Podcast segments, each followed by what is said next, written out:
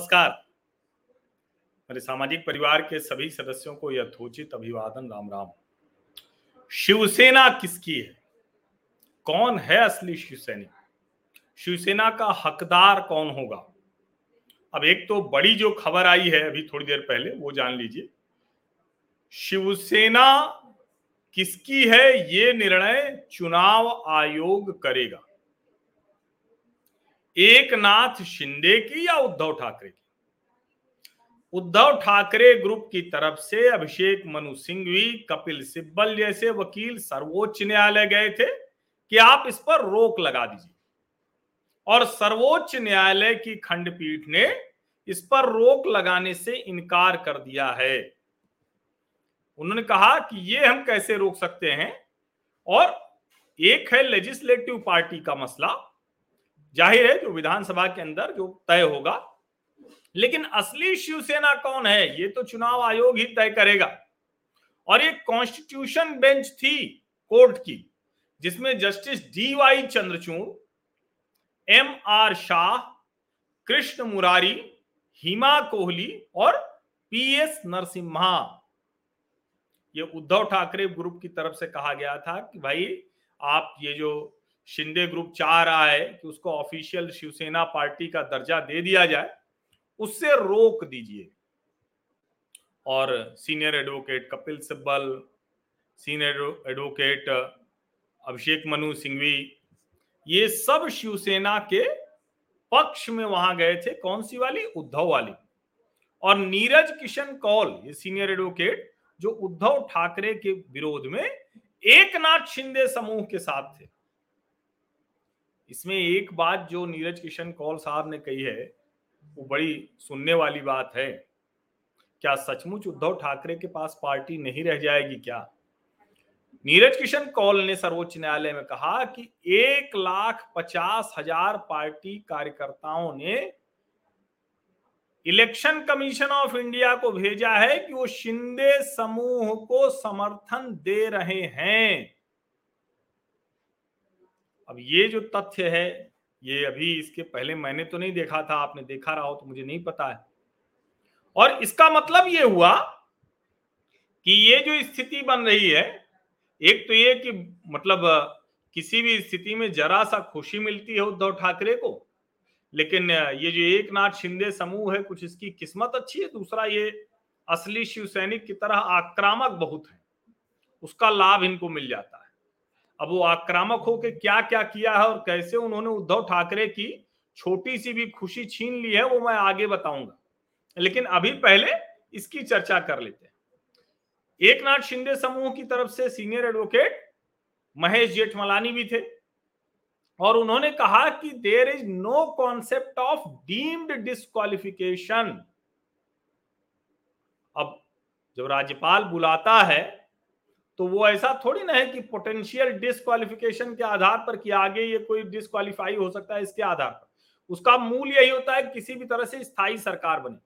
Solicitor general Tushar Mehta, ये Maharashtra governor के लिए थे और उन्होंने कहा कि इलेक्शन कमीशन को अपनी जो ड्यूटी है, उसको करने का अधिकार दिया जाना चाहिए। Senior advocate Arvind P Datar ये इलेक्शन कमीशन ऑफ़ इंडिया की तरफ़ से थे। इन्होंने कहा कि the powers of ECI and speaker are entirely different if political party is a larger set legislature party is the subset of members of political party who are now elected and form part of the house तो कुल मिलाकर जो स्थिति है, इसमें अभी तो फ़िलहाल उद्धव ठाकरे को बड़ा झटका लगा है। जो एक नाथ शिंदे समूह है, उनको बड़ी खुशी मिली है। हालाँकि अभी कुछ दिन पहले ही जब, जो शिवाजी पार्क में रैली को लेकर जो एक झगड़ा चल रहा था, उसमें बॉम्बे हाई कोर्ट ने दशहरा रैली के लिए शिवाजी पार्क दे दिया था उद्धव ठाकरे समूह को। उनके वाले शिव सैनिक बड़ा नाचे उचे थे खुश खुश हुए थे। लेकिन, अब देखिए सर्वोच्च न्यायालय से झटका मिला। अब उसके आगे सुन लीजिए। एक नाथ शिंदे समूह सर्वोच्च न्यायालय जाने की तैयारी कर रहा है, क्योंकि बॉम्बे हाई कोर्ट के जस्टिस रमेश डी धनुका और जस्टिस कमाल आर खाटा ने दो से छह अक्टूबर के बीच जो उद्धव ठाकरे समूह है, उसके लिए दे दिया, बीएमसी को आदेश भी दे दिया कि भैया मैदान का इस्तेमाल करने दीजिए। ये समझिए। अब चूँकि शिवसेना, जब बाला साहब ठाकरे थे, जब से उन्होंने शुरू किया, दशहरा रैली करते हैं, बड़ी महत्वपूर्ण होती है। तो कुल मिलाकर ये है, लेकिन अगर सर्वोच्च न्यायालय में कुछ और फैसला आ गया तो ये तो बड़ी मुसीबत हो जाएगी। क्योंकि बार बार जो उद्धव ठाकरे की तरफ़ से कहा जा रहा है कि बीएमसी साफ़ मन से फैसला नहीं ले रहा है, वो अनुमति मिल गई, लेकिन फिर भी वो करने नहीं दे रहे हैं। तो एक तो ये कि सर्वोच्च न्यायालय ने कह दिया कि भैया हम याचिका वो खारिज करते हैं, ये संभव नहीं होगा, हम रोक नहीं लगा सकते। इलेक्शन कमीशन ऑफ़ इंडिया भारतीय चुनाव आयोग ही तय करेगा कि पार्टी किसकी है। ये तो हो गई नंबर एक बात। दूसरी एक नाथ शिंदे तैयारी कर रहे हैं सर्वोच्च न्यायालय जाने की, शिवाजी पार्क में दशहरा रैली के लिए। लेकिन अब इसके आगे का मसला जिसको मैं कह रहा हूँ कि सचमुच एक नाथ शिंदे जो व्यवहार कर रहे हैं, वो शिवसैनिक की तरह कर रहे हैं। और उद्धव ठाकरे, आदित्य ठाकरे का समूह शिवसैनिक की तरह व्यवहार कर नहीं पा रहा है। चंपा सिंह थापा 27 वर्षों तक बाल ठाकरे के सहायक रहे। सहायक किस तरह से? आप कह सकते हैं कि घरेलू सहायक। वो सुबह की चाय से लेकर रात को बाला साहब का बिस्तर ठीक रहे, उसकी तक की चिंता करते थे। लोग आते थे उनको पानी पी लेने के लिए, है कि नहीं, कुछ भी है कि नहीं, उसकी चिंता करते थे। बाला साहब को कोई फ़ोन करता था तो उसको वही उठाते थे और वो उनको देते थे। वो चंपा सिंह थापा अब एक नाथ शिंदे के साथ चले गए। अब ये बात सोचिए, ये छोटी बात नहीं है। और ज़ाहिर है कि ये इतनी बड़ी बात है तो उसका एक नाथ शिंदे लाभ क्यों नहीं उठाएँगे? ये देखिए वो, एक नाथ शिंदे कैसे स्वागत कर रहे हैं, किस तरह से उनको शामिल करा रहे हैं। और सिर्फ़ ऐसा नहीं है कि सिर्फ़ कोई एक व्यक्ति उन्होंने शामिल कराया। उन्होंने, देखिए ये, भगवा ध्वज उनको पकड़ा रहे हैं। अच्छा देखिए, कमाल यही है ऐसा ही, ठीक ऐसा ही भगवा ध्वज होता है, जो राष्ट्रीय स्वयंसेवक संघ की शाखा में भी होता है। ये जो शिवसेना की शाखा लगती है, उसमें भी ऐसा ही होता है। तो आप कई चीज़ें देखिए, उद्धव ठाकरे ने कितनी बड़ी गलती की है, इसका आप अनुमान लगाइए, किस तरह से एकदम अलग चले गए। अब आप जब सब कुछ अलग कर ले रहे हैं तो फिर बाला साहब की विरासत आपके हाथ में कहा बचेगी? अब यहाँ तक बात नहीं है, इससे आगे भी है। चंपा सिंह थापा के साथ साथ मोरेश्वर राजे मोरेश्वर राजे भी बरसों बाला साहब के साथ उनके घर पर ही उनके सहायक की तरह रहे। तो जो दो सहायक बाला साहब के थे, बाल ठाकरे के थे, चंपा सिंह थापा और मोरेश्वर राजे, दोनों को एक नाथ शिंदे ही असली शिव सैनिक लगते हैं।